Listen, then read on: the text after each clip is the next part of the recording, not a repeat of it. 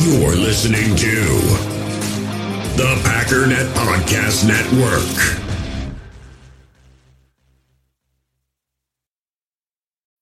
When you need mealtime inspiration, it's worth shopping Kroger, where you'll find over 30,000 mouth-watering choices that excite your inner foodie. And no matter what tasty choice you make, you'll enjoy our everyday low prices, plus extra ways to save, like digital coupons worth over $600 each week. You can also save up to $1 off per gallon at the pump with fuel points. More savings and more inspiring flavors make shopping Kroger worth it every time. Kroger, fresh for everyone. Fuel restrictions apply.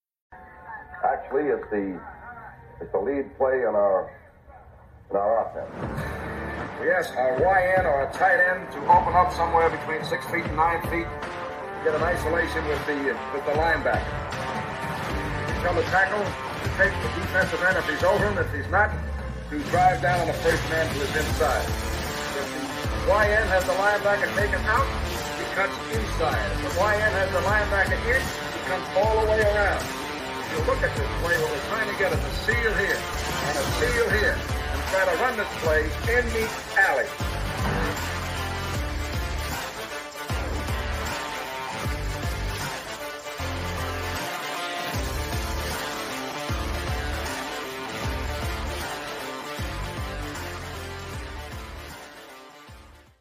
Hey, what's up, guys? Welcome into Packers Total Access. My name is Clayton. You can check us out on packernet.com. You can find me on Twitter at Packers underscore access. You can email us, Packers Total Access at gmail.com. Text us 865 658 5824. I'm joined alongside Tim live in Green Bay. Uh, just jumping on here to talk a little Packers. And uh, it seems like we've got some news breaking on the defensive coordinator. Um, we're still waiting complete confirmation, complete. Uh, you know, we, are waiting for the team or maybe someone like Ian Rapoport or or even Rob Demovsky or someone like that that, you know, have have those credentials that they protect, right? Um, and don't want to put out any information prematurely. But it sounds like Green Bay may have found, and I'm I'm choosing my words wisely here. All right, they may have found their defensive coordinator, and it is one you of the sure candidates. about that, that? it is one of the candidates that we talked about earlier today. You know, we talked about they were bringing him forward to potentially interview. And I'm assuming those interviews have taken place, seeing that it's starting to, you know, kind of leak out that Christian Parker may be the guy. So uh, for those of you, you know, wondering what the heck I'm talking about, maybe you've been living under a rock for a couple days. Matt Schneidman tweeted this out and said he was a defensive quality control coach in Green Bay from 2019 to 2020, where he quote tweeted Ian Rapoport that said the Packers have interviewed rising hashtag Broncos DBs uh, coach Christian Parker for their vacant defense coordinator job. Sources said just 32 years old, Parker has impressed. So that was obviously, uh, I think it was earlier today or maybe even yesterday when that tweet dropped. Well, here just a little time ago, we had uh, Andrew Murdig. I hope I'm saying that last name right, buddy. We were going to try to get him on the show. He's out running errands, but he did give us uh, permission to share this. He feels really good about uh, the fact that he kind of reported on this. It says based on two separate sources, Christian Parker is currently in Green Bay, and I'm being led to believe he has been offered the Green Bay defensive coordinator job. No word on if it has been accepted. Okay, so that's important too. You know, they Mm-hmm. offered him the job. Maybe he's coming back with a counter offer, wanting more money. Um, that could be the case. It could be maybe a little more say. You know how contracts can go, right? But um, Andrew, like I said, chatting with him um, just a few seconds ago, actually about less than five minutes ago, he said, "Yeah, man, you're good to go. Share it." I just didn't. I didn't want to share it on here, blast it out to I don't know, 1,200 people that watch the show or whatever, and then uh, all of a sudden have um, you know uh, it, it turned out to not be true. And then Andrew looks like he's got egg on his face. We never want to do that to anyone. But that being said, it's looking like this is probably uh, legit. Now, will he accept it? That's that's the question, right? And like Andrew points out in the chat, there's no word on if it's been accepted. There's also no word on that it's, that it's been declined or any reason to believe he hasn't accepted it, right? They may just be holding out to make the announcement and make it all at one time, but. Um, on the surface, Tim, we kind of talked about uh, Christian Parker a little bit, and we can go into more detail on it. I'm going to go to the chat real quick. Um, it's already started. I love it, man. Um, yeah. So uh, look at here. All right. Here we go. Doug Pointer said, any, any rumors of me accepting any position with the Packers is greatly exaggerated. I like that, Doug. I like it. Doug comes back and says, fire. Well, this is a different Doug, actually. Double Doug in here. They, uh, they're doing the work tonight. He says, fire Christian Parker into the sun. JK, JK. So, um, love it. Paul Robertson, what? A DB coach that's not Al Harris? Twitter will not stand for this. Hashtag fire Christian Parker.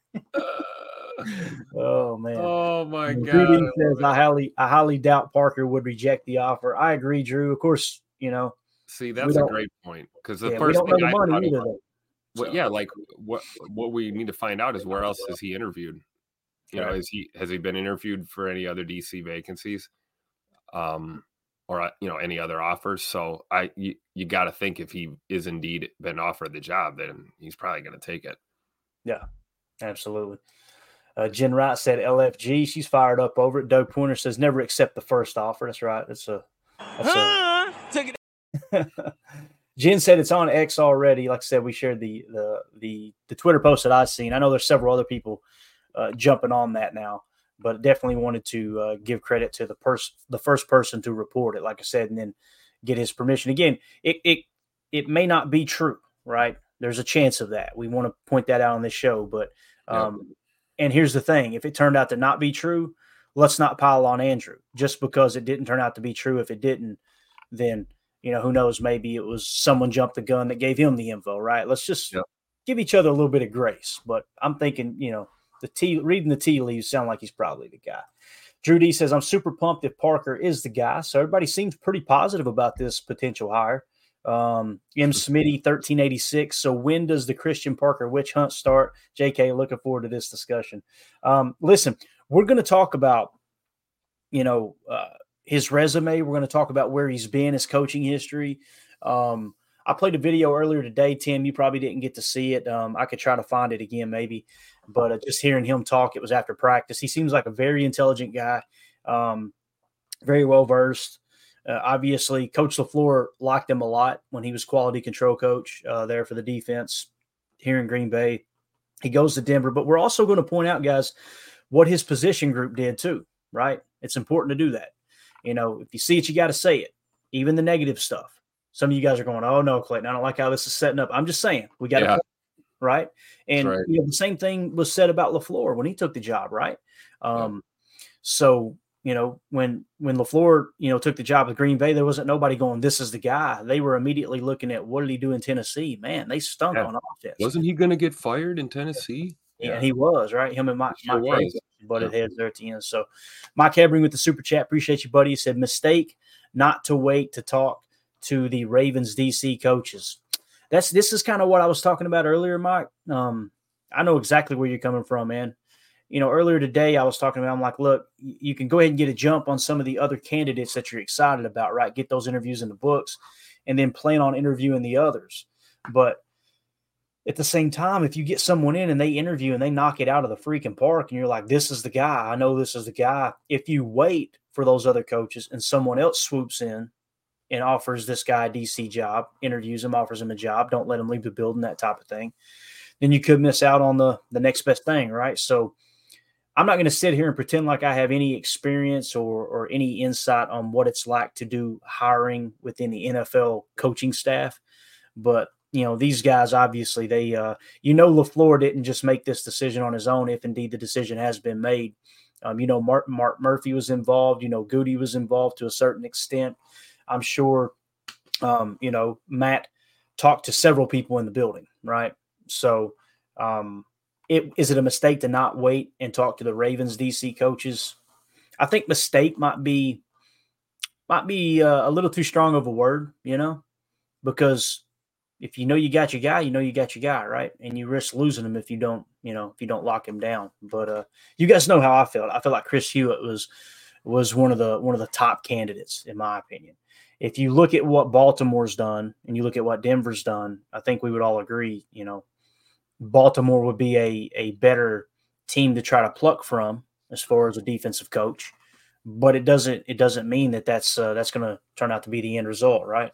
It could be something too where the roster is just so stacked in Baltimore on defense, Tim, you know, and that's why they're good, right? The players. It could be that there's one or two coaches in place that wasn't Chris Hewitt that's you know what I mean, making things really churn there in Baltimore. That could be the case. So um, just hard to know, really. But uh, thank you for the super chat, Mike. We appreciate you, buddy. Um, let's see. Uh, Margin Margin Cron said Parker's already running the prevent. yeah. Here's here's a question. Paul Robertson says, "Why won't Parker run man coverage? This is a disgrace." Um, yeah. M. Smitty says, "So does Preston move back to cornerback one?" well, fun. we did break it down earlier, and uh, of the four candidates that were looking to be interviewed, two were four three defenses and two were three four defenses. Christian Parker was a three four defense. So brace yourself. You will see Preston Smith in coverage from time to time moving forward. It will happen. Um, so just put it this way I will be absolutely shocked if it doesn't happen a handful of times next year. Okay. Right. Because that's that's the beast that is the 34 defense. Now, one thing that we could look at, um, I didn't yeah, what were they running in Denver? Let's let's see what they did in Denver as far as base. Yeah, there you go. They ran seventh most base. So they were in 34 base. You know what, Tim? That might have been more than Green Bay. Matter of fact. Well, um, looky yeah. here. So that's going to be, hmm, you know, um, yeah, you're going to see. It, the reason I say that's because, like, we looked at, at some of the other coaches, like Bobby Babich, right?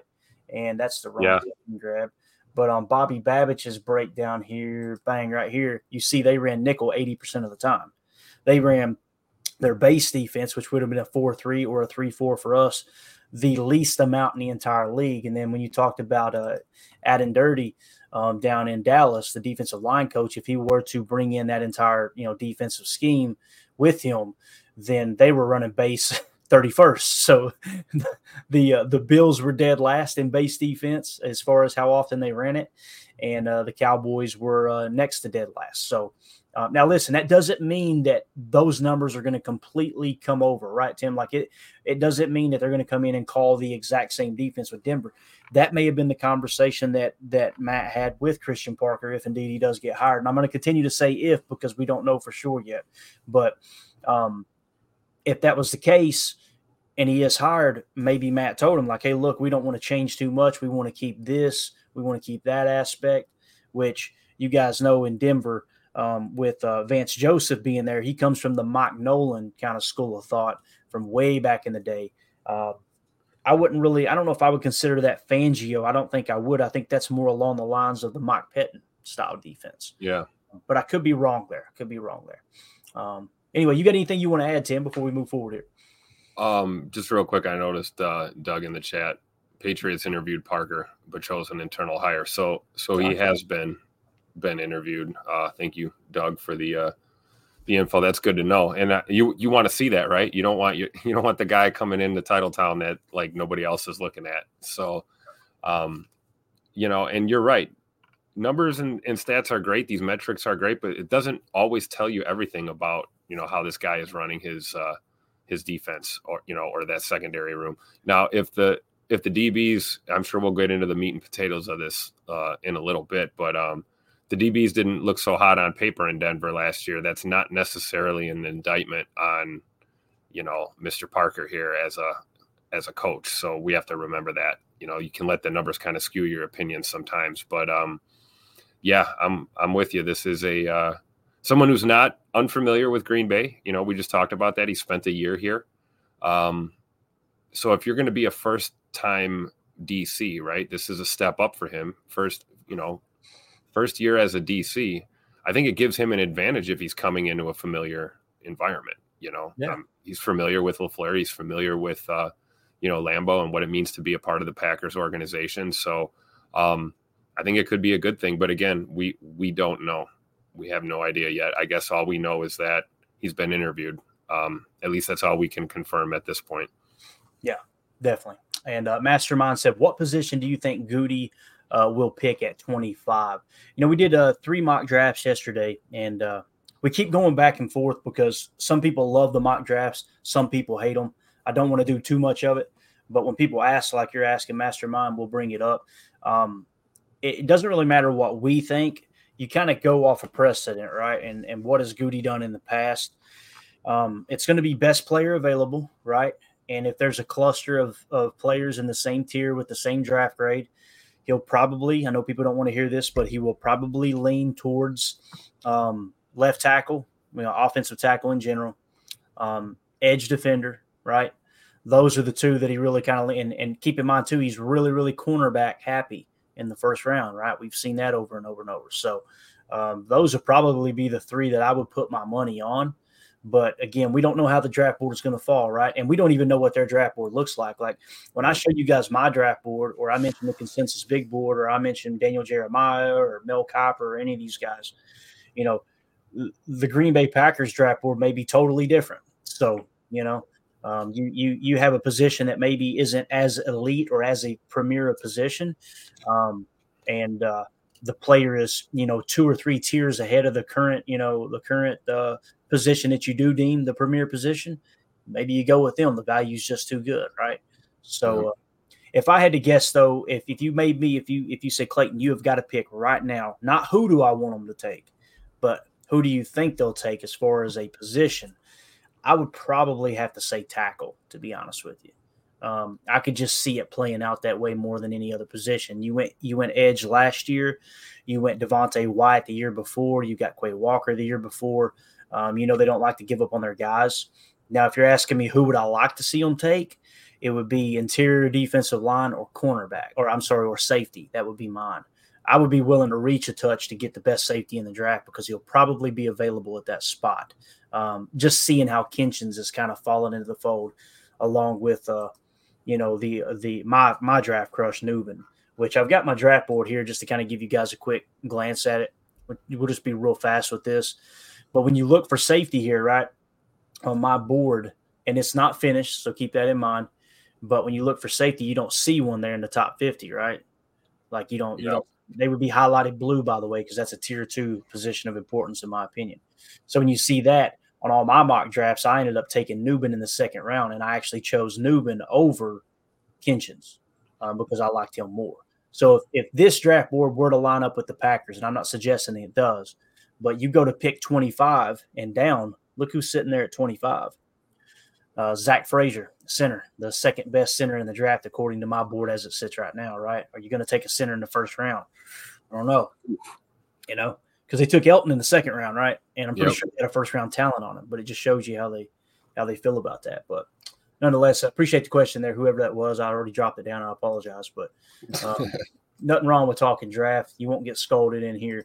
Uh, Chad Inc says, if the if Parker does get the job, I love how you worded that, Chad. Thank you for being responsible. He says, if Parker does get the job, I'm excited about this his time under Evero.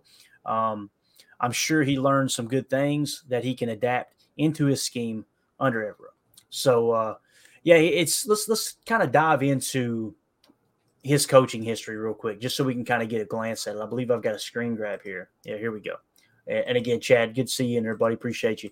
So, if we were to look at his coaching history here, 2013, he was Virginia State uh, graduate assistant. They, they're saying that's D2 school, obviously. In 2014, he was the defensive backs coach. So, 2013, graduate assistant. 2014, got promoted to defensive backs coach for Virginia State. So, you see his specialty is definitely with defensive backs. In 2015, 2016, he was with Norfolk State, you know, FCS. He was the defensive backs coach there. Then in 2017, he jumped all the way to Notre Dame. Um, you know, obviously, uh, you know who the Notre Dame Fighting Irish are. Defensive analyst there. So he, to me, he seems to be like extremely intelligent. Just to be honest with you guys, he when you hear him talk, and I've got a video here, he just seems like he's he he kind of reminds you, he kind of reminds you of uh, Mike Tomlin when he talks. Yeah. High right? football IQ. Yeah. Yeah. And I wish I wish Mike Tomlin was white because people would say, Clint, you're only saying that because they're both black. That's not the no, I'm not saying that. Calm down, you bunch of sensitive coaches here. That's that's what we're doing. When you hear him talk, though, he's just confident, man. He's and he seems really intelligent. And he's just he just to me he does put off some Mike Tomlin vibes. To be honest with you, in 2018 he went from Notre Dame to Texas A&M as defensive analyst. And then in 2019 and 2020, he was with the Green Bay Packers with Matt LaFleur his first year as defensive quality control coach. And then in 2021, he went over to the Denver Broncos as defensive backs coach, and he's been there obviously through last year. So that's kind of his resume. You see, he's a defensive back specialist. We talked about the main thing that these top teams are doing in the league right now Baltimore, Kansas City, and San Francisco they have the three best defenses in the league right now, in my opinion. Some people would look at DVOA and say, no, that's not true. That's okay. We can agree to disagree. But Baltimore was number one in points per game and points per play. Kansas City was number two in both categories. San Francisco was number three in both categories. Passing defense, Baltimore was first. Kansas City was second. San Francisco was fifth. Rush defense, 23rd, 25th, and 17th. So they're putting that run defense on the back burner. The fact that LaFleur may be targeting a coach whose specialty is with the defensive backs, I don't think that's a coincidence there for sure. Yep. So, um, and uh, looking at his resume too, this this gives you an insight into why you know he's a he's a coach on the rise, as they say. Mm-hmm. Um, you can see he's moving up pretty quickly here, and um, you know to be a grad assistant and then you know yeah it's a D two school, but then immediately be offered a coaching position after one year. Um, just shows you right away, you know, who you're dealing with. Um, you know, there's guys that stay at the lower lower rungs of coaching for several years before they ever get a shot at being a DB coach or something like that. So to see uh, him kind of working through the, the college ranks and then um, yeah, his NFL career is you know off to a, a, blazing start here. He's already being considered for for DC positions. So um, yeah, you know, could be could be a really good hire um, if it does in fact happen. You know. Yeah, for sure. Um, and, and that's the thing too. Like people will see the stats, and, and I'm seeing people already kind of combing through it here. As you see, Mike said, Mike Hebring said the Denver D did give up 70 big ones to Miami. So there's that. Yeah, there's like I said, their numbers didn't look good, Mike. Oh, and we got the Dolphins at Lambeau this year coming up. Oh, Lord have mercy. Here you guys go. Why do y'all do this to me, Tim? We're over for this. We, we don't know when. Keep, we just know who and where. we're trying to keep this positive and look at look at a positive outlook. Like, hey, this guy's going to be. I think he's going to be a good hire. You know, they see something in him. Lafleur knows more about it than us, and then Mike comes in here and says, "Oh yeah, by the way, they give up a seventy burger." Just saying. Uh, appreciate you, Mike. um, let's see. Uh, see what else we got in the chat. Anything else? All right, let's do this let's hear we played this video earlier today and i know there you know some people that weren't watching good morning Lambeau. so why don't we hit this video real quick? This is actually christian parker earlier this year. Looked like it was after practice or something. I want you guys to tell me if you get that same mike tomlin vibe. He speaks with confidence seems extremely intelligent and uh, just uh just seems like he's got a real grab of the game. Let's hear in the hobby it's not easy being a fan of ripping packs or repacks we get all hyped up thinking we're going to get some high value Jordan Love card, but with zero transparency on available cards and hit rates, it's all just a shot in the dark. Until now, introducing slab packs from arenaclub.com, the only repack that provides real value, a complete view on all possible cards, and clear hit rates for each one. Now, when I buy slab packs on Arena Club, it finally feels like I know what I'm getting. And honestly, the best thing for me and my son is the fact that we're kind of novices into this. When I walk into a card shop with my son, and a card says it costs $40, kind of just taking his word for it that that's a good value. So I appreciate the transparency on grading, as well as just getting excited about seeing what you could potentially get. Right now, you can get 10% off your first purchase by going to arenaclub.com slash packdaddy. Wow, that's crazy offer. 10% off a $400 slab pack. That's 40 bucks right there. Anyways, that's arenaclub.com slash packdaddy for 10% off your first purchase. Around the building what have you seen from Coach B? Yeah, I think he, you know, he's always trying to teach. You know, that's the main thing. Situational awareness is so important to him. He always says, you know, more games are lost than they're won. So he wants guys to always be educated and understanding of what situation we're in and how we expect them to perform. Um, he's very uh, direct with his communication and language about those things, so everybody's on the same page in terms of how they're receiving that information and, and how we expect them to execute it. What excites you about the rookies, Moss and Skinner, that y'all drafted? Yeah, I think uh, you know number one on their college tape, those guys were very versatile. Um, they all had different skill sets, and, and, we can you know primary job, secondary job, and they fit how we want to play defense. Um, I think as we've started off, all those guys have been very focused. Um, the, the, the mental is really big with, with, Coach Payton. So we want guys who can learn that we know we can teach and mold in, in the way that we want them to play. Obviously, they already have the talent. Both of those guys have really taken that approach. I mean, obviously, JL hasn't been out there, but meetings, walkthroughs, he's dialed in like it's game day and that's exactly what you want to see from young guys and them kind of learning from the older vets and, and, being able to find their way. Well, I think that um, you know sometimes as coaches we can you know you there's a certain way we can talk upstairs and a certain way that you talk to the players. So you don't want to give them too much information. We have to streamline it for them. And then when guys have been coached for a while, then they can kind of put it in even more like layman's terms to their teammates because it's a different perspective because they're actually out there on the field. So we have that perspective as we talk to them. But then sometimes like the way K-Jack can talk about something to a guy might be the same message as me, but it might be another way of doing it. So however it hits their brain, whether it's, you know, in the meeting with me, a walkthrough with me, they come off the field. I tell, hey, you know, Justin, grab grab him and you know go over X Y Z. He knows what I'm talking about, and we can kind of put that direct message to him. This is your third head coach here. That's sort of rare. Uh, what, what's that been like for you? Um, yeah, man, it's, it's been you know it's a blessing to be honest with you because you know I do enjoy here. I enjoy the room. I enjoy the guys that I coach and and the organization as a whole. Um, been able to learn from a lot of different guys and a lot of different schemes and kind of putting those all together. So, um, yeah, it's definitely been interesting. But I think that you know now we're at a place of continuity and we just keep building and stacking, and, and it's a learning opportunity for me. All right, there you go. It's Christian Parker wow. when he was with the Broncos earlier this year. You see what I'm saying, Tim? Yeah, I love what he said there when he was talking about, you know, as coaches, we have to talk different in our in our internal meetings and game plan sessions as opposed to when we talk to players depending on the type of players we have. So look what we have here. We have predominantly young roster, right? So that's going to be absolutely vital uh, in Green Bay. And then you play that off of our veterans, our Preston Smiths and our De'Vondre Campbells and guys – that have been in this league for a while and uh, they've been coached for a long time. And those are your guys that are going to help disseminate some of the more complex um, issues in our defense down to the you know first, second, and third year guys. Um, and you got to remember, it's going to be new for everyone. Whoever, wh- whether it's Parker or whoever ends up with the DC job, you know, it's going it's going to be a new look, new vibes. We're not doing. We're, we do not want to talk about last year unless we're learning. We're going to tape and we're learning and then we're looking forward with this new approach defensively. Um, I totally agree with Donald Krieger here. Uh, you know, a D coordinator with uh, a background specializing in the secondary is is probably perfect for this uh, for this defense, and you know, mm-hmm. I would mm-hmm. agree with that for sure. And um, you know, we'll see what happens. Uh, I, I, I tell you what, I got a feeling we're going to get news sooner than later. I had I had told you offline a couple days ago that I thought you know maybe by next Friday we'd have a uh, you know an idea of who our DC is going to be. I got I got a feeling we could maybe get an answer here in the next you know couple days. So uh, we'll see. I know everyone's excited. We just want to know who it is, right? Like whoever it is, we just want to know. Yeah, and I love the people going. Well, look, can we just wait and see? Shut up.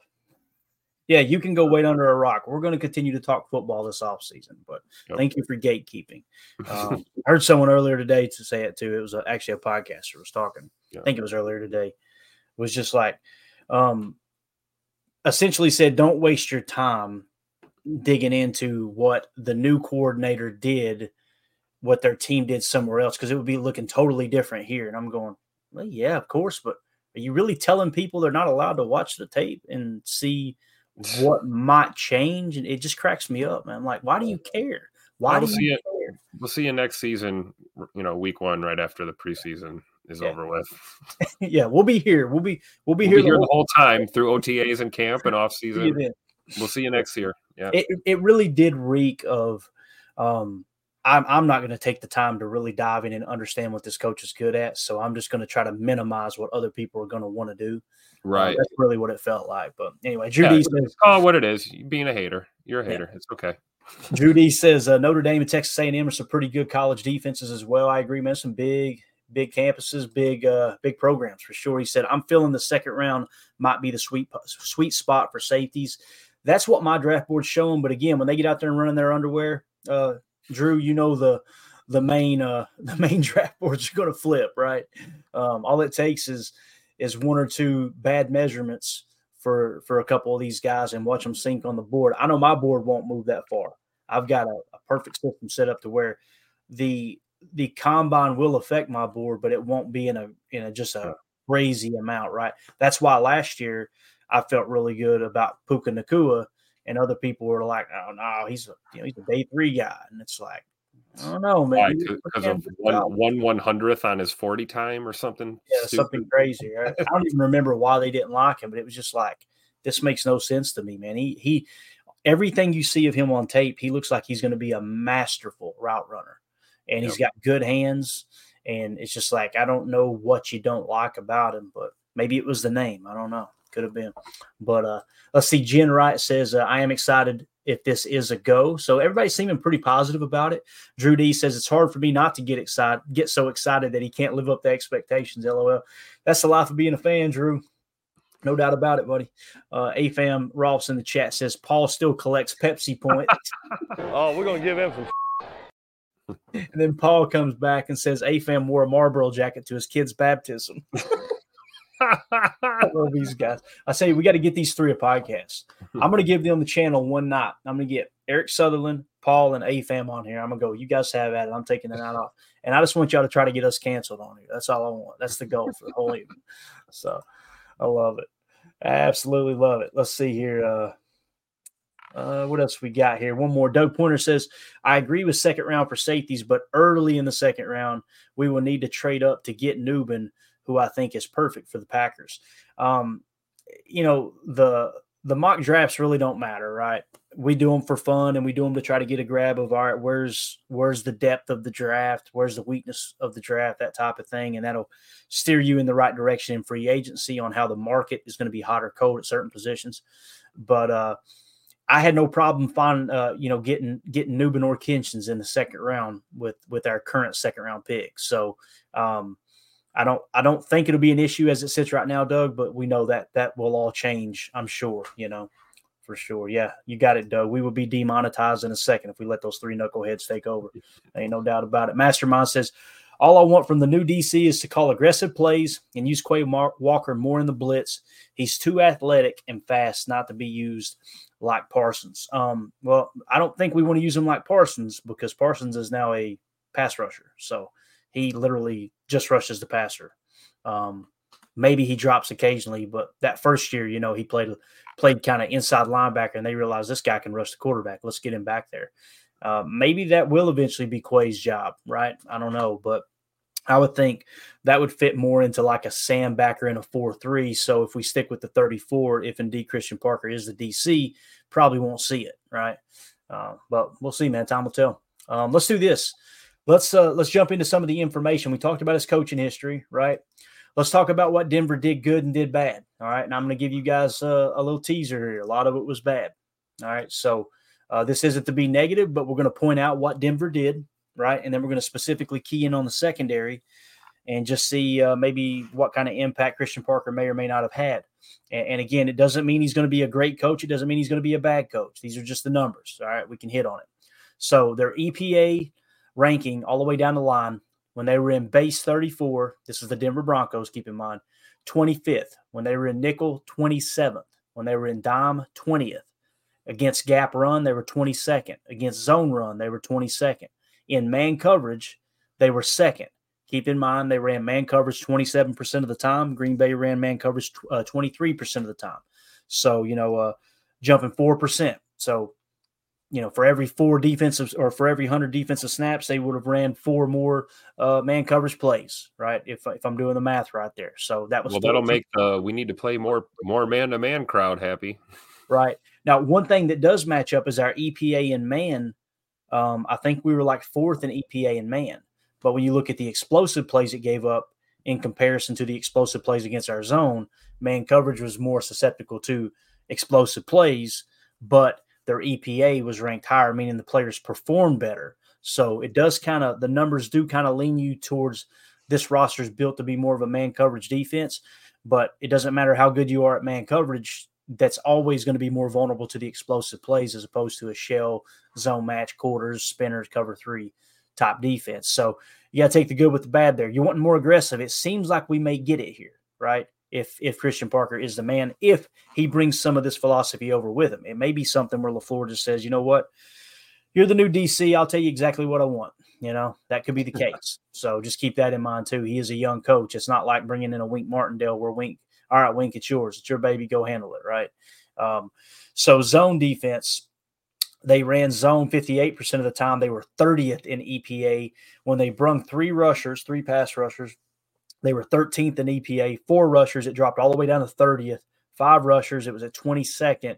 Six plus rushers, their EPA went up to 12th. Okay. They brung six plus rushers 4% of the time. That was 17th most in the league. Five rushers, they did it fourth most in the league at 28%. All right. So uh, we did a lot of that in Green Bay too.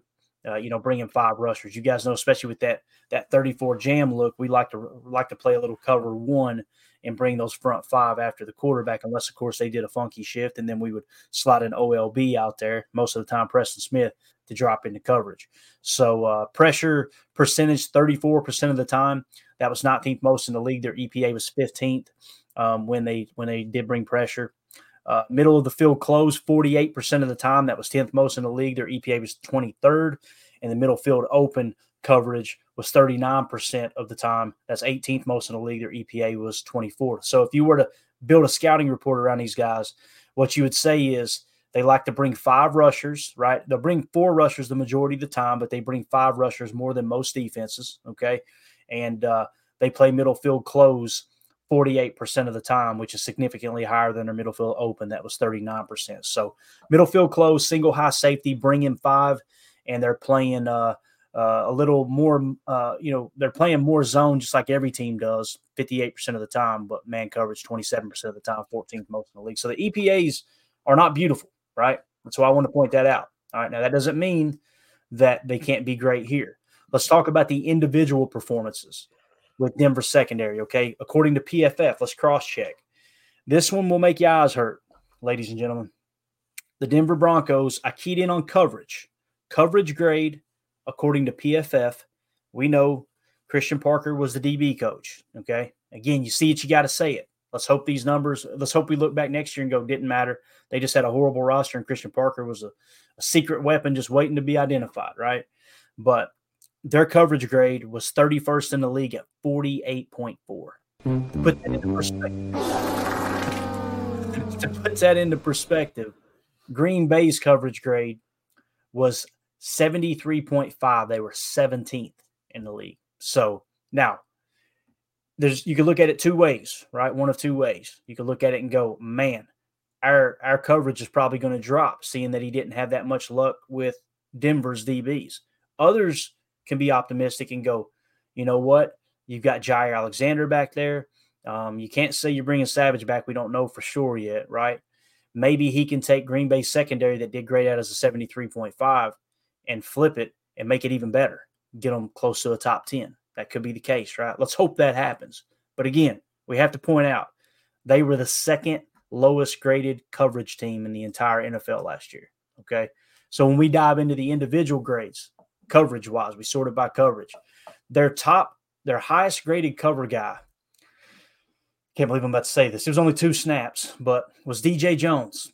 He's a defensive lineman, guys. Um, he had two coverage snaps and he graded out 76.2. Kareem Jackson, safety, um, had you know 273 coverage snaps. He graded out 76.1. Someone else pointed this out earlier. Let's be optimistic, right? Um, Darnell Savage had his highest graded season when Christian Parker was here under Pettine. There's a little, all right, little silver lining, right? Maybe, maybe if he does bring a little bit of the Mike Pettine approach back to Green Bay, maybe the safety play increases a little bit. I don't know. Just trying to look at some of the positive. Um, Riley Moss graded as a 65.0, but only 21 coverage snaps. Patrick Surtain the second all right, you guys know he was supposed to be, you know, a stud coming out of the draft, right? His coverage grade last year was 64.7 under Christian Parker. Um, Josey Jewell, linebacker, 64.2. Zach Allen, another defensive lineman. While these defensive linemen getting a lot of coverage, uh, uh, you know, snaps here, Tim, but that's uh you may see Preston Smith out there covering a little yeah, bit. There we go. Justin Simmons, safety, 63.4. I'm not going to go down the entire list, but you guys get the picture, right? Um, not good coverage grades, just to be completely honest about it.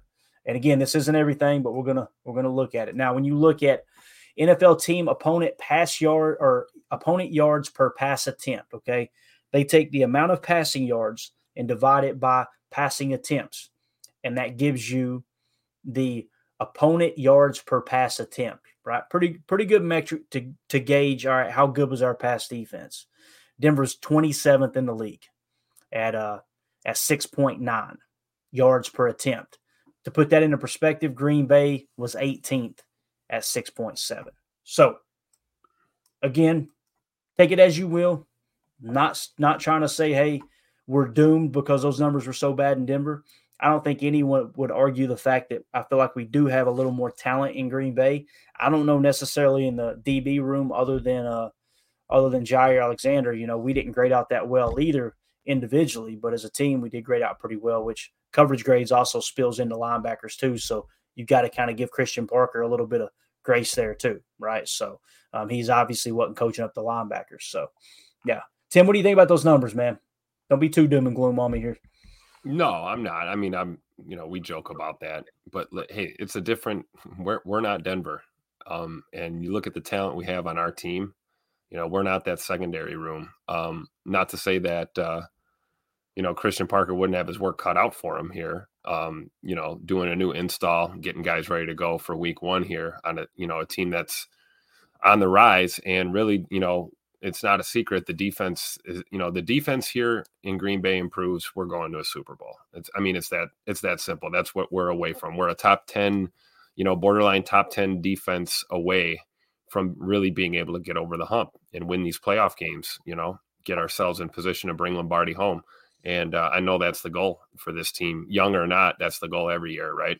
Um, so I think that you know putting him here with you know Ja and our our secondary I could see potential there. Um, and you know, like it was said in the chat, you know, it's not a bad look having a DC that uh, you know is secondary minded as far as you know his approach. You know, the guy's a a DB guru or DB coach his his entire career. Um, some of our bigger concerns have have come in the secondary and on the back end on some of these uh, when we look at the chalk talks and some of the tapes. So I mean, you know, I I don't think the the negative side of some of those numbers uh, is all we should be looking at. We should be looking at the man, the coach, the uh, exactly. the style. You know, uh, what what is he going to try and do? How much uh, control will he really have? Like you mentioned, this may be a lot of um, you know Matt Lafleur has his hand in all of these rooms. He's made that very public that uh, you know yeah. he's he's the head coach and he's going to have influence over the D, the special teams, and the offense. You know, so um, yeah, man, I wouldn't look too hard at the uh, the Denver numbers. You know, let's not forget they beat us last year, so yeah. there is that. No doubt. Margin Cron said, as long as we can close the show with Jacob's conspiracy corner. I don't even know what y'all are talking about, but I'm I'm on board with that. I love it. Love it, love it, love it. Let's see here. Uh, what else we got in the chat? Um, all right. Let's oh, just roll through it real quick. Yeah, Doug says uh, you you guys see the picture of Tucker Kraft ice fishing, burning a grit, and drinking a bush la- a bush latte. You see I did, that? I did see that. I said that's that's my. I went that's my tight end. Yeah, that's uh, he fits in pretty good up here. He does. You know, gotta love it, man. Little beard on the back of the truck, ripping a lung dart. You know, gotta love it. And how about uh Jordan Love was at was he at a Marquette game? Am I thinking right? Yeah, that was Marquette. Pretty cool, right? Most most guys exit interviews let's get out of the cold weather. Let's go to Cali. Let's go to Florida. Jordan just kind of yeah, let's take a ride down to Milwaukee. Go to a game. Yeah, let's go. with with my QB three, I love it. Yeah, him and Magoo hanging out. That was great. Maybe the conspiracy report tonight should be uh, the fact that some people thought that that was Brian Gutekunst in the picture with him. That was confirmed. That was not Gutey sitting at the basketball game with him. Although the, the the Rodgers haters came out of the woodwork. Yeah, he would never go with Rodgers. When I'm going, you idiots, that's not good. it's so funny. People jump on things so fast. I love it. to try to prove a point they were making a year and a half ago. Uh, pretty wild. But yeah, I love Tucker Kraft, man. He's playing his cards absolutely perfect, man. He uh, he knows how to fit in for sure. Um, a fan Ross says Packers total access NASCAR jackets? Question mark. We didn't, probably pull that. See out. that on the merch website. Yeah, we'll, we'll work on that, man. We'll get you guys a. Uh, we got koozies out there, which by the way, the merch shop is is up and running. We got some pretty cool stuff in there. I know people were asking before. It's not something I'm going to promote on here often, but people were burning me down about it. We got it up. We had to take it down. I felt like an absolute, you know, uh, failure of a podcast host because everybody was excited. We have multiple orders placed. They got canceled, but it should be up and going now. So everything's a work in progress for sure. But uh, yeah, I didn't see it on the merch store either. There, a fan, but I would I wouldn't mind to have a NASCAR jacket, right? I wouldn't. wouldn't you see Paul's comment underneath there? What did Paul say? Let's see. In the start, We could debut those on our show. Could you imagine those three knuckleheads sitting around in NASCAR jackets? Oh man, insulting each other constantly, talking about the election, getting us canceled. You know the whole nine yards. Jen Wright says uh, this D beat us. Talking. That's what she said. Tim, that was absolutely perfectly played. Um, yes, their defense, Jen, their defense did beat us. You're correct. that is correct. I like uh yeah, I'd rather say it that way. Eric Sutherland says if we want a Pettine approach, bring back Pettine. You know, that's a that's a fair comment, Eric. I thought about that earlier too, but it, to me, it kind of feels like it feels like Lafleur didn't want Patton around because Patton had a little more experience than him. You know, and and I don't, I'm not, I'm not saying that to take a, a backhanded shot at Coach Lafleur. It's just he's kind of looking over his shoulder at, hey, this guy's got way more experience than me. Maybe he was kind of controlling the meeting rooms. You, I mean, you you remember Aaron talking about him. Aaron loved him. Aaron was like Coach Pettine, Coach Pettine, Coach Pettine. Next year they fired him. That's probably another reason he was ticked off. Like, damn, every time I every time I brag on somebody, they get rid of him, right? So you kind of understand that. But yeah, I don't I understand what you're saying, Eric, but this may be the next big thing. This might be the next, you know, uh, young phenom of a coach. People forget how young Belichick was when he got started, right? Yep. Like he wasn't quite as young as him, but Belichick's been coaching. You know, he's followed his dad around forever. You know, when his dad was coaching and he was just a young boy, he was charting games and and getting his experience on the sideline like that. And then, of course, you like you know, Mike Tomlin keeps coming to mind. Mike Tomlin was one of the youngest uh, coaches to get a head coaching job, right? Um, so, you know, maybe it's maybe you strike gold like that. And like A fan pointed out earlier too, if he ends up getting a head coaching job, there's draft compensation because he's a minority coach too, because you're showing, hey, look, we're willing to hire anyone. It's not just a, you know, uh, one of those things. I, I, love that too. That it wasn't like uh, we're just going to fulfill our our need to interview minority coaches. It feels like they really really like this guy right off the bat. Yeah. I think I that, think has little to nothing to do with it, right? We want the best dude for the job. Absolutely. I don't care if he's purple; yeah. doesn't matter. All right, absolutely. And and it's what I love about Coach Tomlin too. Coach Tomlin was always vocal about that stuff. He had a famous quote I absolutely loved. It was on a podcast I was listening to. He said, "If we had a saying, but he this is exactly how he said. He said we had a saying back in the day which would get us canceled today. This is Tomlin saying this. He said, if you're race sensitive, you're a racist. Basically, meaning if you just if you include race into anything, you're a racist right? It should have no bearing on any decisions, uh, anything whatsoever. Um, I thought that was cool. I got a lot of respect for Coach Tomlin, man. Talking about someone who's just done so much for the sport. Jen Wright says uh, he will make Wyatt look like a stud in coverage. There you go. I like the positivity. Get Wyatt back there like being. We need that drop. We need that drop of Raji just doing the dance. You remember the dance where he shook? He shook oh yeah. On and, and uh, after the pick six and shook yeah. his groove thing. The yeah, Raji whole, shimmy. Yeah. The whole city of Chicago shook. Love that. Andy A. Pack in the house says he has my full support. Not not Raji shaking his rear end. He's talking about uh, Christian Parker. Um, and he went on to say, assuming that he is actually hired, I like it. Haha, weird that the beat writers haven't said anything. I agree, Andy. That's why I'm kind of hesitant on the whole thing. I thought, why not take the pod to deep dive it in case it is true? And if it's not, just make sure we cover our bases and say, hey, we don't know for sure. But it's strange that one of them hasn't come out. And typically, typically what happens is like I think Matt Schneidman is as plugged in as anyone. Me personally, I think he has really good communication with Coach Lafleur. It, the fact that they're all quiet, I think that also lends a little credence to there probably is something there, and there's something just holding up the finalization of it. So they're all probably being told by sources, nobody say a word. Don't say a thing until it's finalized, right? But if they were if they weren't hearing anything, let's put it this way, they would come out and say, Hey, I haven't heard anything about Christian Parker. They've done that type of stuff before. But the mm-hmm. fact that they're not saying anything at all, and I poked them a little bit on Twitter, as you guys may have seen. I tagged three of them. I tagged Rob Demovsky, I tagged uh, Jason Wilde, and I tagged Max Schneidman. Like, hey, you, is there any kind of any kind of confirmation whatsoever to this? and um, nothing, not a peep. So, um, not that they would communicate with me anyway. I don't know any of them personally. Obviously, I'm just big fans of their work. But um, yeah, they uh, that to me, if you said, all right, why aren't they saying anything at all? I think it lean it, it leans more towards they're probably hiring him. To be honest with you, because someone in the just told him hold it close to the vest. Or at the very least, he's the front runner for sure. Yeah, exactly. Know? Yeah, definitely. Yep, I agree. Um, Doug says uh, Andy Herman retweeted the original report. Yeah, I'm pretty sure, if I remember correctly, that Andrew, the one who kind of had the first tweet there, um, if I could find it again, Andrew Murdy, um, I'm pretty sure he actually worked for Packaday too. So um, he's done some work with Packaday. I, am pretty sure that was in his bio. So um, Andy obviously going to support his guy there too, and rightfully so. He feels feels confident that that it's true. So again, appreciate Andrew allowing us to share the tweet. And, and, you know, like I said, I didn't want to put him on blast and be like, well, this guy's saying it. We don't know if it's true or not. He feels really good about his source. So there you go.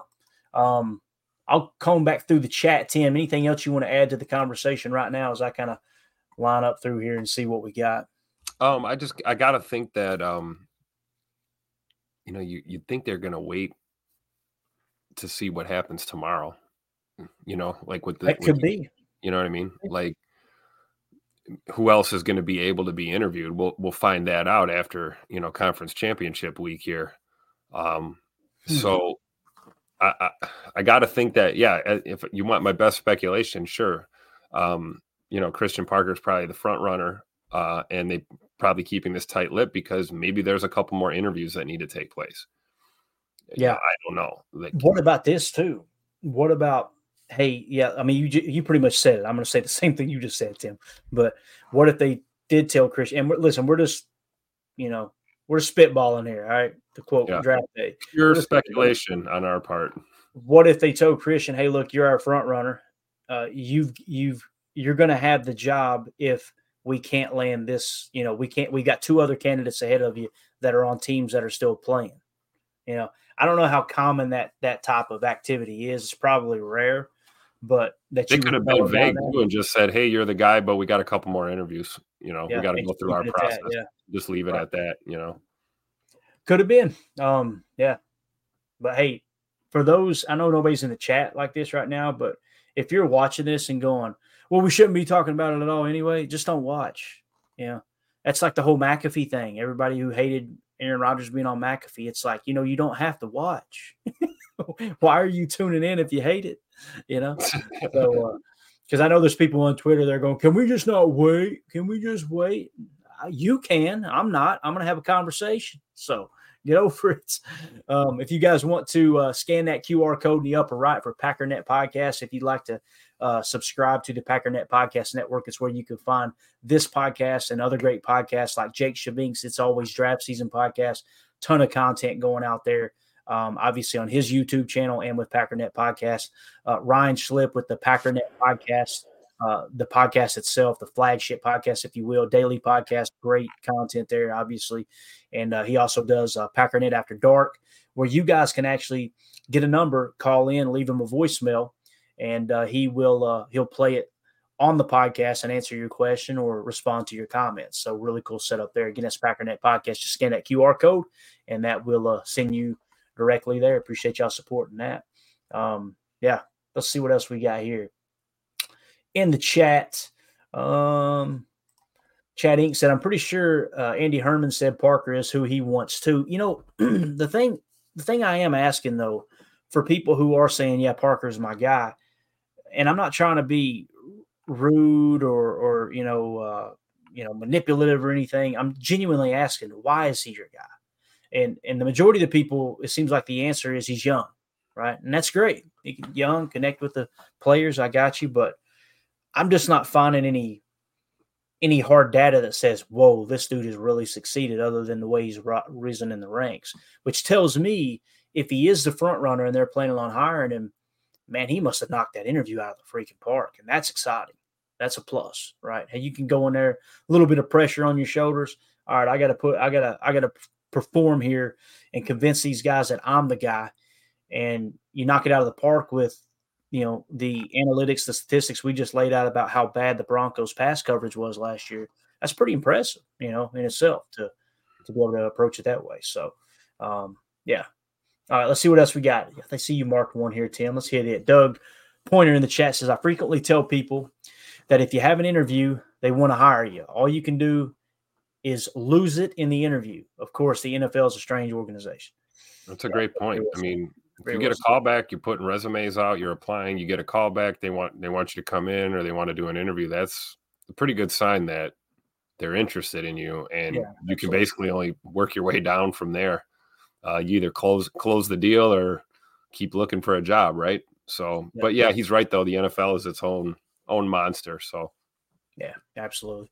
Mike Hebring in the chat says, uh, "Does Matt just want a yes man again?"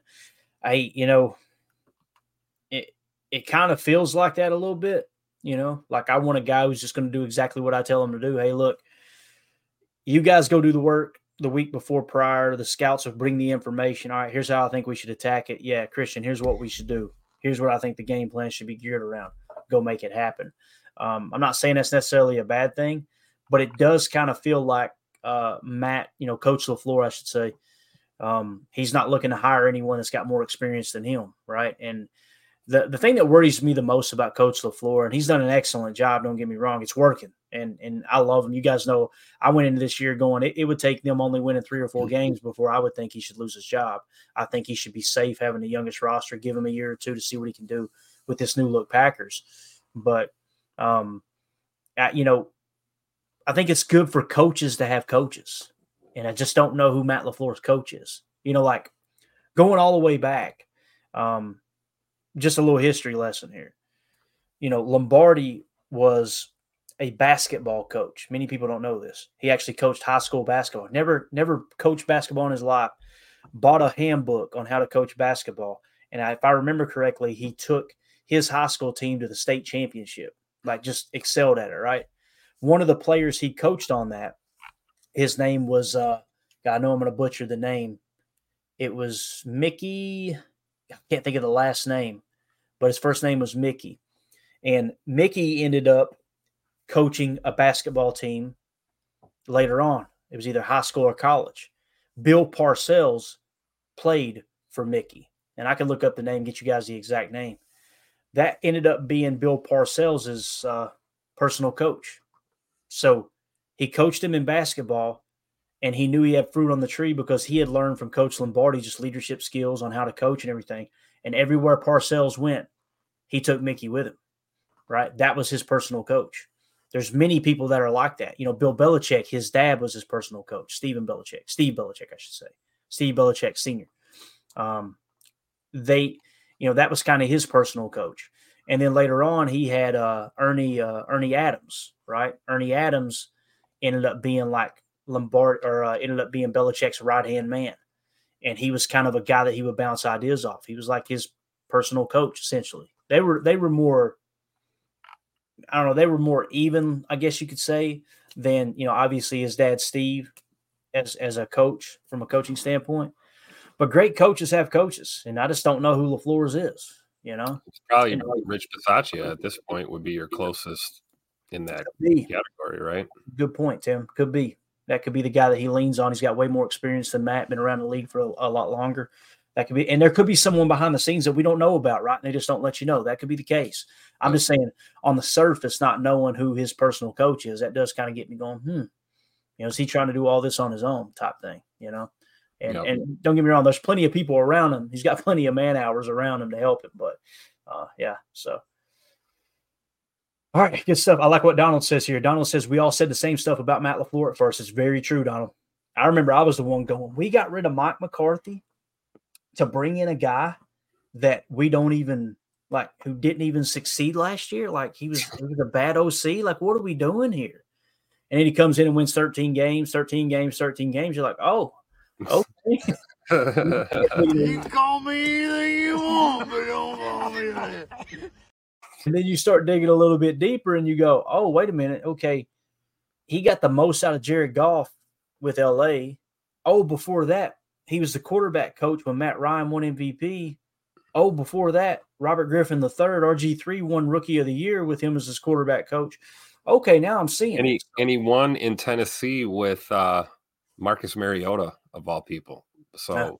and it and they they had a good year, but their offense was considered bad, Yeah. Had a good year, right? Um, as a team, and and there's a lot of that comes into play too, and that might be why him and uh, he and uh, um, Vrabel butted heads. You know, Yeah. we heard about that coming out for sure. Here we go, my man Mano coming through in the clutch says Clayton. It was Mickey Corcoran. That was Bill Parcells' personal coach. Give you guys something to watch tonight when you lay down. Uh, if you're like me, I put something on YouTube on the phone every night, and usually it's like words of affirmation and maybe some Bible scripts or something like that. I'm I'm I'm such a bad person. I need that going into my brain every night, just trying to get a little better every day.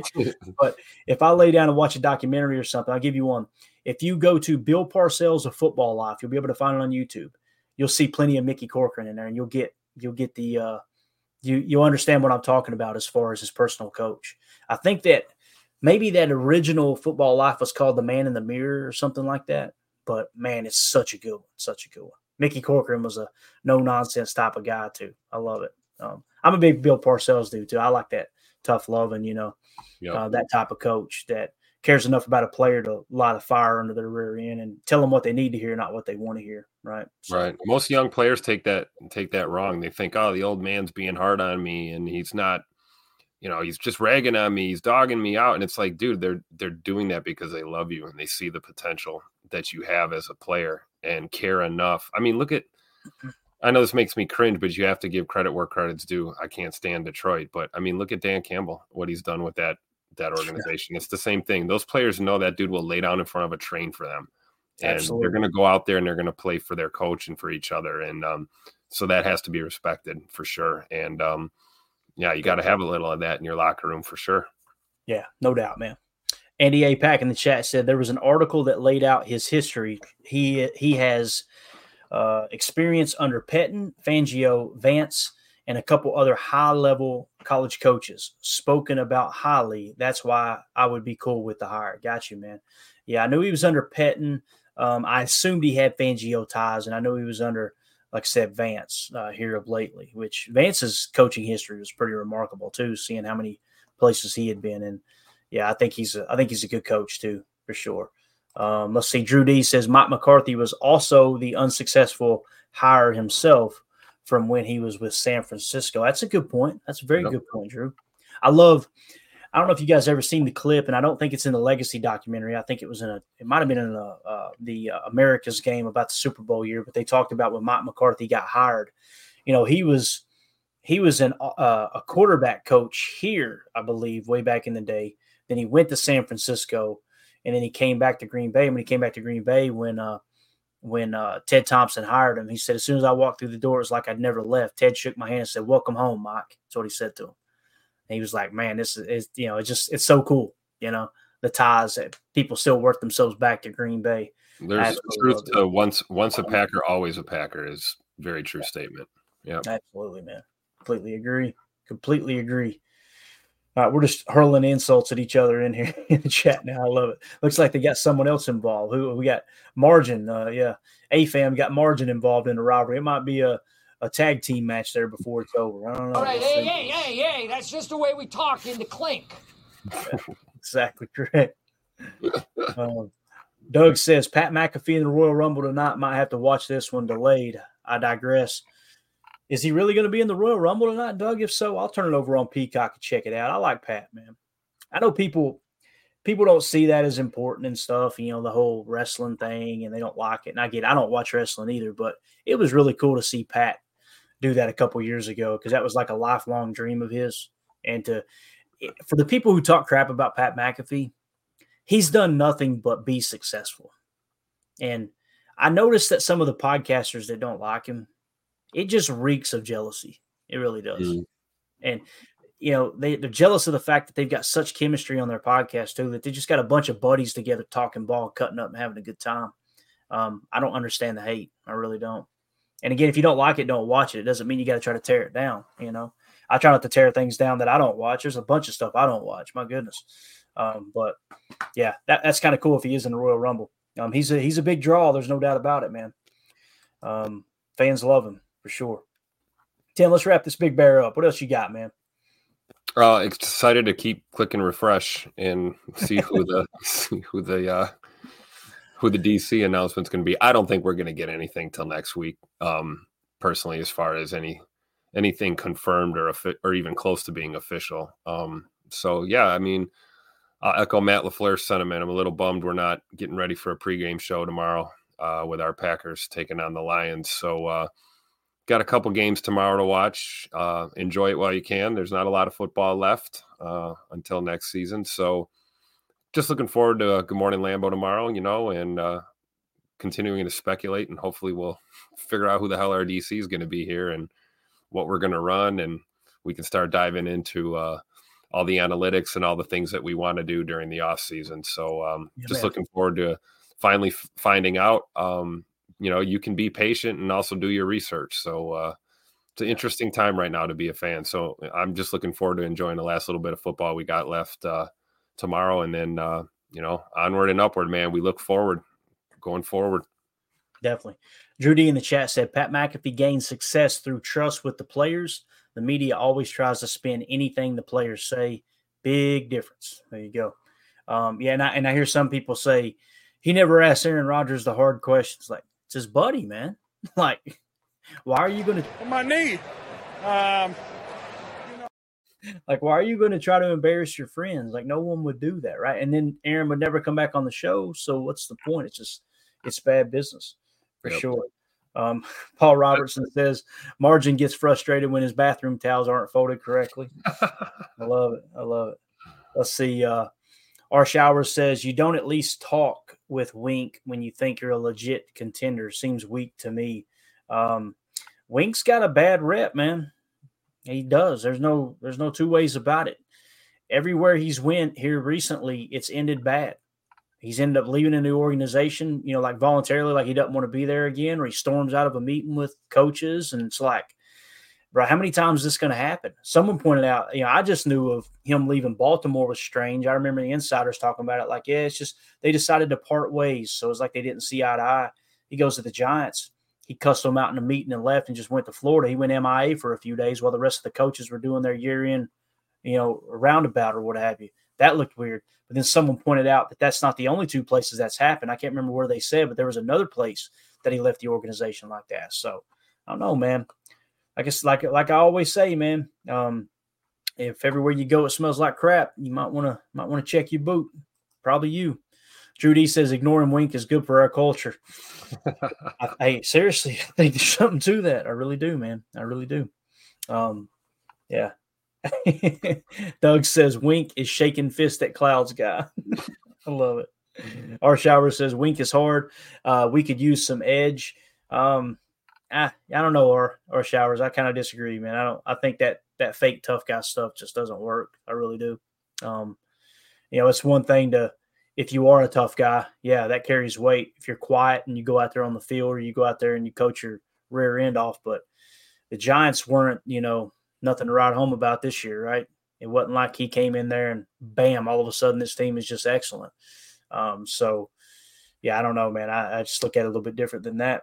Um, I'm a man. I'm 40. If AFAM says, Who's Wink? hey, welcome to the chat, AFAM. Appreciate you, buddy. Good to see you in here tonight. Doug Porter says, Do you guys think it takes genius or respect to be a successful DC? I think a good combination of both, man. Your players have got to respect you or they're not going to take your game plan in serious. You know, think of that training camp video of uh, that everybody, you know, everybody loved to make uh, make fun of uh, Motor City Dan Campbell, right, the Lions head coach. And you look back at some of his training camp videos where people are like, "This is cheesy." It wasn't cheesy to the players; they bought in. They like, and he, he was talking. I think Jacob brought it up on the podcast the other night when he was on here with us you know, being out there, they were out there running and, and doing two. I can't remember what they were doing. It was something strenuous. He's like, guys, I wish we didn't have to do this. I wish there was an easier way but we've got to do it this way. It, we have to. I wish there was a way we could get around it, but this is what it's going to take to be great. Is essentially yeah. what he's saying. Um, you know, I think that his team respects him. And did you see that injury list? You see how many of them are playing injured, Tim? Yeah, they're laying it all out there for that dude. You know, and I'm not trying to knock our team or any other team. I'm just saying this isn't an opportunity to bash people. It's an opportunity to lift Detroit up and go, gotta give them credit, man. They're all yeah. going out there playing banged up, and there there's no excuses. They've they've inherited that grit that that Dan Campbell talked about. So yeah, respect is a huge factor. I mean, mm-hmm. it's going to take you a long way, uh, a lot further than the whole idea of authority, um, authoritarian or disciplinarian kind of approach. I mean, look, you got got 23 year old kids with you know a lot of money, and they're playing pro football. It's really hard to if you think you're going to be some some boomer screaming at the kids on the sideline and think that that's going to get get results, you're you're sadly mistaken. You know, the league the league itself is younger. This game is changing and evolving. Um, so you, you got to have your players respect first. You hit it on the head, Clayton. You're not gonna you're not gonna give a damn what you're calling if they don't respect you. So I think that's a huge part of it. Yeah, definitely. Mitch Staff in the chat says, "Has Leslie Frazier been contacted for an interview?" Um, Hopefully you know, not. It's funny you mentioned that because Leslie Frazier had a falling out with uh, with Scott McDermott last year, right? So another another coach that they didn't see eye to eye and decided to part ways, and then Leslie Frazier isn't getting a isn't getting the job as of this point, at least up to this point. I don't think Leslie Frazier is a bad coach. I'm just saying that's that's on the resume too. That hey, Mhm. he couldn't get along with his head coach, right? So yeah, it is. What I think he's a good coach. I really do. A lot of respect for Leslie Frazier, but you look at track record too. You know, he's he hasn't gotten his defenses over the over the hump either. You know, right, right. and another o, another OG, right? Les, Leslie's been around in the game for for many years. So if we're trying to go young, I don't know if we want to look in that direction. Yeah, for sure. Our showers is going on a, a little bit of a rant in here on how the all the soft DCs we had say Capers, Patton, Rhodes, Gross. Dom Capers is a hard one for me. Our showers. How many DCs in the league have a have a Super Bowl ring? I'll wait. Yep. Uh, you know, you go back and watch that 2010, 2011 defense. Solid. Absolutely solid. So yeah. Um you you will know them by the fruit, right? You will know them by their fruit. Amen. Dom Capers, his players absolutely loved him.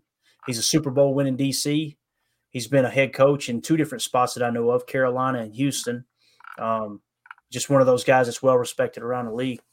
He's he, you know, listen to Kevin Greene talk about Dom Capers. You know, you go back and watch the old tapes of the late Kevin Greene, the late great Kevin Greene, talking about Dom Capers. Listen to Greg Lloyd talk about Dom Capers and Darren Perry, Darren uh, Perry and and and all those great defensive players for uh, for uh, Pittsburgh back in the '90s.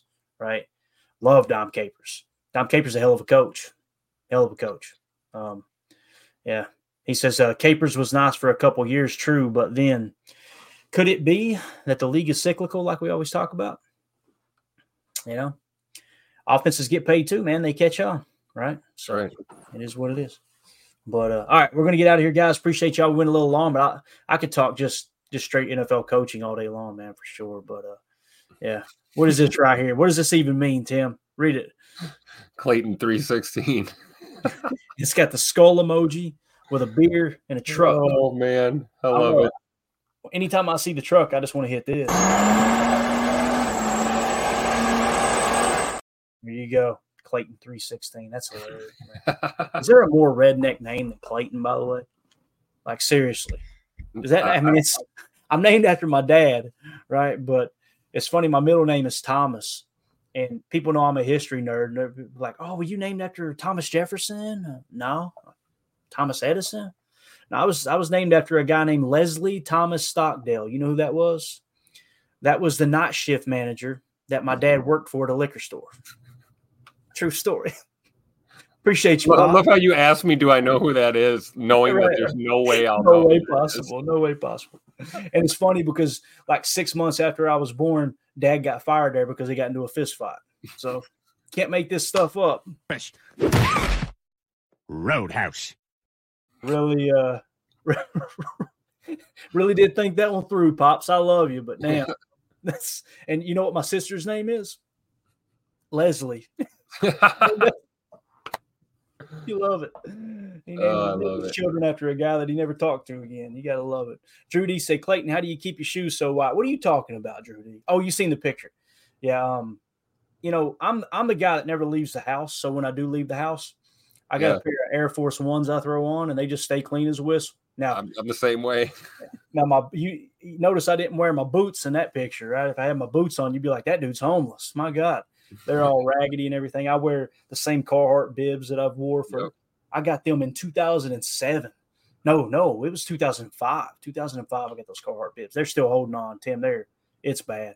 But man, I'm with you. I'm the same way. Homebody all the way. If I go out, it's like I'm putting my going out clothes on. that they look the same, and to take care of them, right? Uh, look at this. Eric Sutherland said diesel trucks are destroying our climate. Here we go. Here. oh my god, I love it, dude. Love it. Yeah. Yeah, Donald, I know what this means. He says, Bro Clayton, that's amazing. It's amazing that I grew up so so redneck. I appreciate that, buddy. Thanks for thanks for recognizing. Our shower says that's like giving your daughter a stripper's name. Eh, it's not too far off, no doubt. Doug says, Your family is beautiful, Clayton. I appreciate that, Doug. Um, I love my crew, man. That picture I posted last night on Twitter, though, that's some close friends. We went out and grabbed dinner, and uh, I love them, man. I just that was my first reaction. Like, huh? See, someone's got a box of pizza there. Uh, Yeah. Looks like some leftovers. oh yeah. I'm, I'm a pizza guy. I'll take some good pizza. we hey, we threw it down last night, man. You, Man. want- you want to hear a funny story? I don't I don't drink much, right? Like you you'll hear me talk about daddy soda. I'm a lightweight because addiction runs real heavy in my family, but went a little overboard last night and may or may not have made a trip to the bathroom to throw up a little bit. But hey, those wings were good, boy. We we slammed wings and nachos and cold beer. People are listening, going, "Why am I still listening to this pod?" I don't know. We're getting out of here, Tim. Appreciate he you. not brother. only rambled, but he rumbled and stumbled. Get me talking about biker families, liquor store managers, throwing up in the bathroom at the restaurant. Yeah, Oh, we all know you're going to be uh, waiting in line, first one at the Roadhouse premiere uh, for the new one. Yeah, that's it is. uh That sparked a lot of lot of conversation in my circles for sure. so, um, it does look crappy. I'm not gonna lie, guys, but I've got to watch it. My dad will disown me if I don't watch it.